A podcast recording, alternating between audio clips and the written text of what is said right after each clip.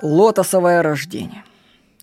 Лотосовое рождение – это когда роды происходят естественно. И главную роль в этом процессе отдают пуповине и плаценте.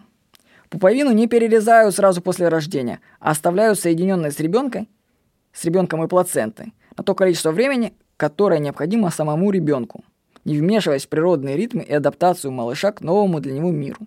Кстати, у меня есть подозрение, что в роддомах специально перерезают быстрее пуповину, потому что, чтобы в ней осталось больше крови от младенца, потому что они эту пуповину просто потом тупо продают.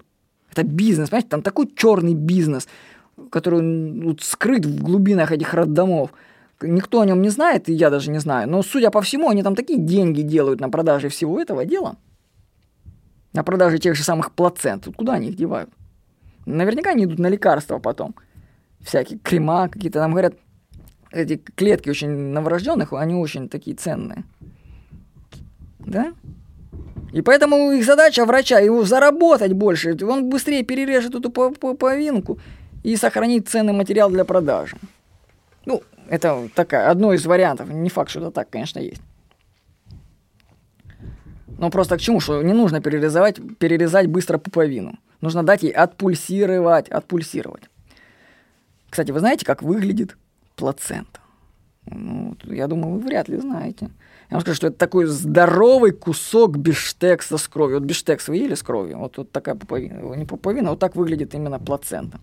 Плацента рождается после ребенка.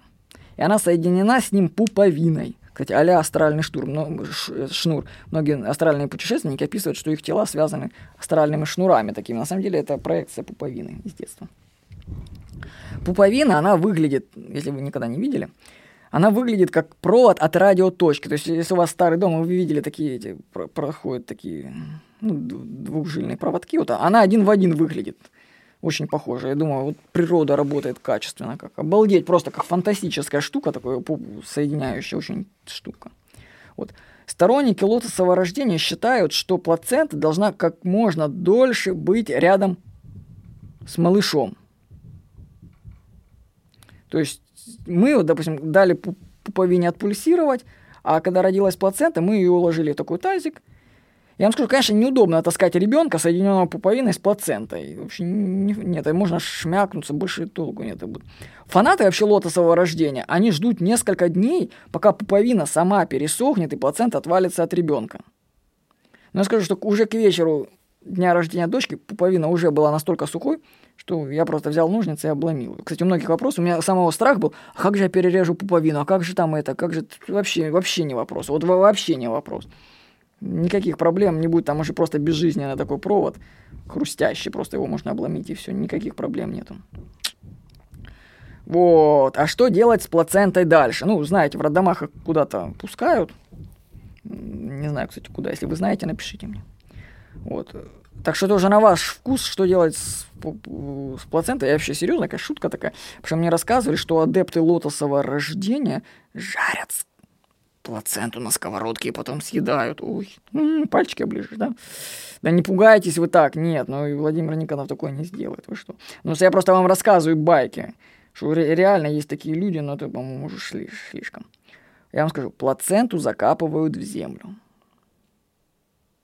Вот. Мне когда знакомый рассказывал, что он закопал плаценту своего ребенка в земле около дома на огороде, я вообще смотрел на него как на сумасшедшего.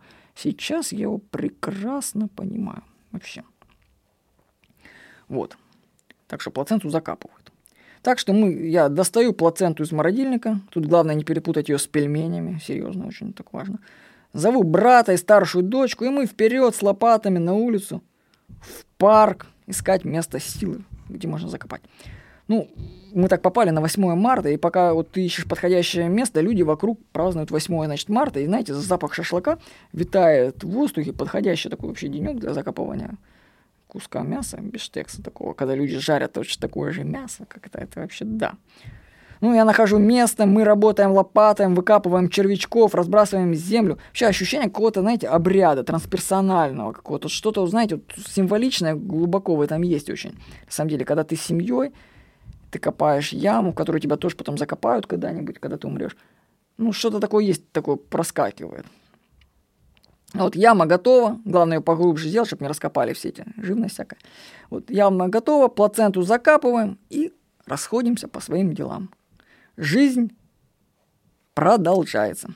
Лотосовое рождение – хорошая штука, но только без фанатизма. Без фанатизма, товарищи. С вами был Владимир Никонов.